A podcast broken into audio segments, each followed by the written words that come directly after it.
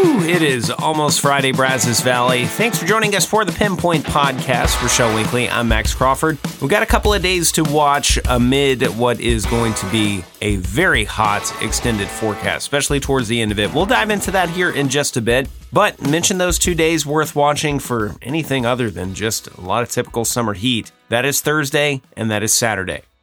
We'll start with today, Thursday where the Storm Prediction Center has us in a one out of five risk for some severe weather. That stretches from about the Sabine River all the way down towards the Austin and San Antonio area. So pretty broad area. Thanks to, you guessed it, the northwest flow, a weak disturbance moves overhead. You combine that with some daytime heating, and we could see a couple of strong thunderstorms out there. Timing, we're talking specifically around noon to about six or seven o'clock, and then we are looking to quiet things down into the evening.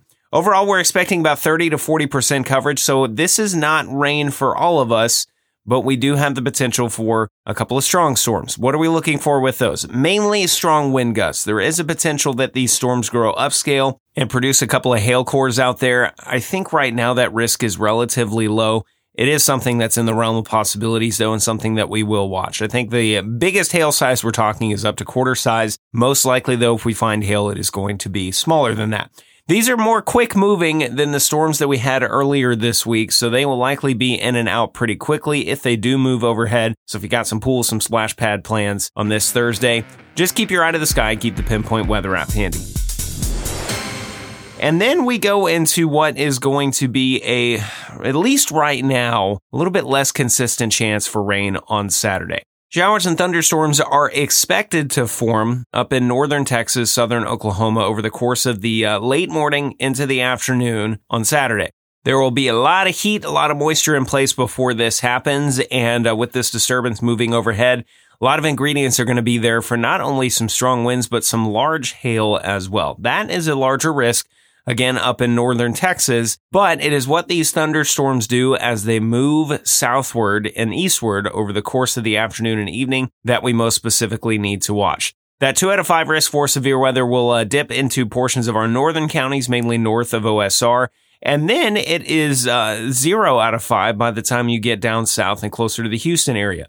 The current thinking is that a lot of that activity is going to weaken as it moves into, or maybe even before it moves into the Brazos Valley, but we're not confident enough to say that your Saturday is going to be completely dry. Most of it does look to be. And we were talking timing of right in the middle of the afternoon for Thursday's storms. Well, Saturday, it looks more like we're poised for the late afternoon at the absolute earliest, but more evening and potentially into the night for Saturday. Last Saturday, we had some strong winds roll through.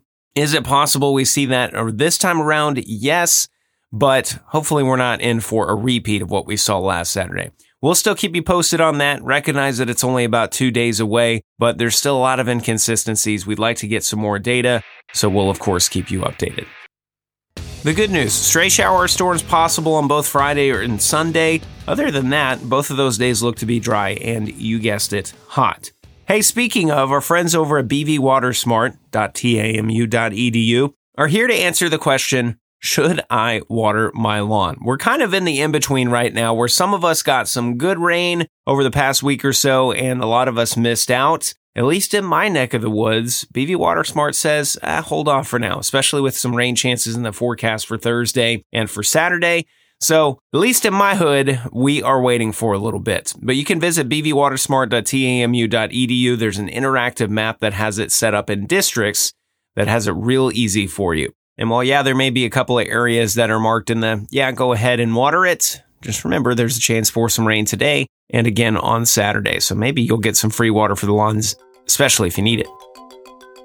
You have likely seen this on your social media feeds over the past 24 hours or so. Wildfire smoke across the East Coast. Folks anywhere from the Carolinas all the way up to New York and into New England have taken some huge air quality hits, some images coming through. Looks kind of like hellscapes across portions of uh, New York, New York.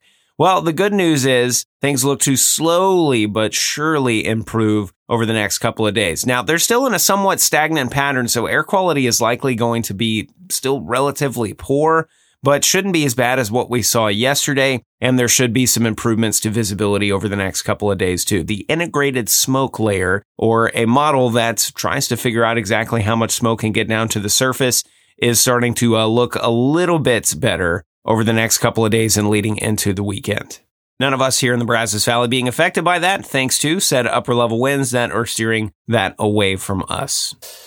All right, last thing we got to mention. You probably already knew this. If you just take a gander at your Pinpoint weather app, you see the numbers. Things are about to get hot around here. So, yes, we got a chance for a couple thunderstorms Thursday and again on Saturday, but all the while, we are going to be slowly but surely warming up. Highs in the mid 90s Thursday through Saturday and even into Sunday. And starting next week, we're going for the upper 90s. Will we hit the triple digit mark?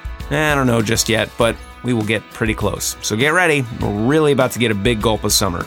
Hey, that's going to do it for us on this edition of the Pinpoint Podcast. As always, we appreciate you making us a small part of your day. It is almost Friday. We can make it, y'all. We'll see you on the next one.